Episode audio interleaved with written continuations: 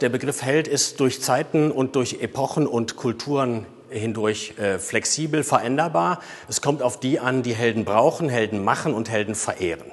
In der Regel hat eine heroische Figur, so könnte man Held oder Heldin auch bezeichnen, eine besondere Leistung verbracht. Die Leistung kann auch ein Erleiden sein, aber es ist eine Leistung verbracht im Konflikt mit jemand anderem oder einem, einer Wertevorstellung, äh, die für sie relevant ist. Das ist ein entscheidender Punkt. Und der zweite entscheidende Punkt ist dann schon, dass es zur Verehrung kommt.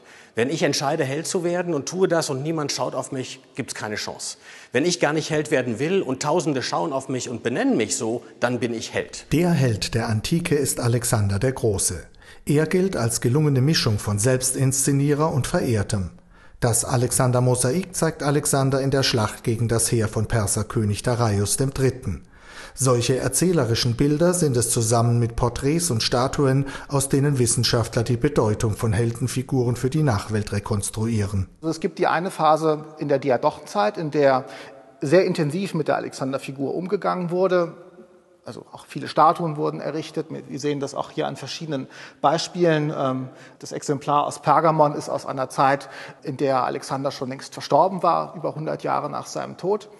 Und äh, da kann man eben zeigen, dass zu bestimmten Anlässen Alexander aufgerufen werden konnte, indem man sozusagen ihn kommemorierte durch eine Statue. Das Wesentliche ist die Bartlosigkeit Alexanders. Ja, also üblicherweise waren mittelalte Männer in Athen oder auch in Griechenland in jener Zeit grundsätzlich bärtig. Und mit Alexander kommt eine neue Stilisierungsweise, die damit zusammenhängt, dass er in seinen Jugendjahren enorm erfolgreich war. Zumal es auch vorher kein Königsbild in dem Sinne gab, ja, oder wenn es eins gab, dann war das eben auch eher ältlich und auch bärtig.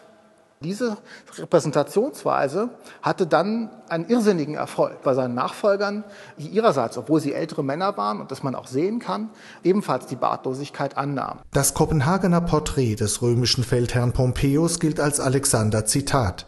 Obwohl Pompeius äußerlich nichts mit Alexander gemein hat, ist er ebenso bartlos und fällt ebenso durch die sogenannte Anastole auf, eine Mittelscheitelfrisur mit hochstehendem gewelltem Haar, die vor Alexander den Göttern vorbehalten war von der Antike bis zum 20. Jahrhundert reicht die erste Phase der Heldenforschung an der Universität Freiburg.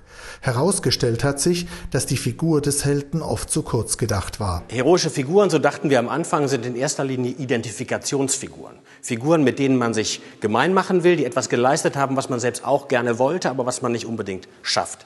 Es wird aber immer deutlicher, dass heroische Figuren nicht nur das Positive sind, sondern auch die negative Seite des Konflikts haben. Helden führen dazu, dass polarisiert wird. Man bekennt sich zu ihnen oder auch genau zum Gegenteil. Das Beispiel, was wir gerne anführen im Sonderforschungsbereich, ist natürlich der 11. September und die Anschläge in New York.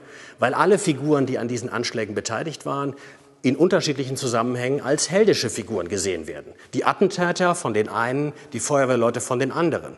Die Verstorbenen auf der einen, die Selbstmordmärtyrer, würden Sie sagen, auf der anderen Seite. Hier sind alle Figuren, die beteiligt sind, Helden auf der einen oder anderen Seite. Die Frage, wer ist einer, ist eine falsche Frage. Die Frage ist, wer bezeichnet wen als Held und wozu tut er oder sie das? Ereignisse und Figuren aus der Gegenwart stehen künftig im Zentrum der Freiburger Heldenforschung.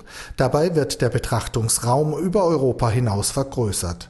Wir beteiligen in der zweiten Phase auch die Islamwissenschaft und die Sinologie. Wir haben ein Teilprojekt äh, zur Gamma al-Islamia, also zu den äh, zu Islamis, islamistischen Tendenzen im Vorderen Orient. Das ziehen wir jetzt auch ein und stellen dadurch sehr stark fest, wie ungeheuer geprägt unsere Heldenvorstellungen von äh, antiken und europäischen Modellen sind und versuchen das dadurch auch zu relativieren.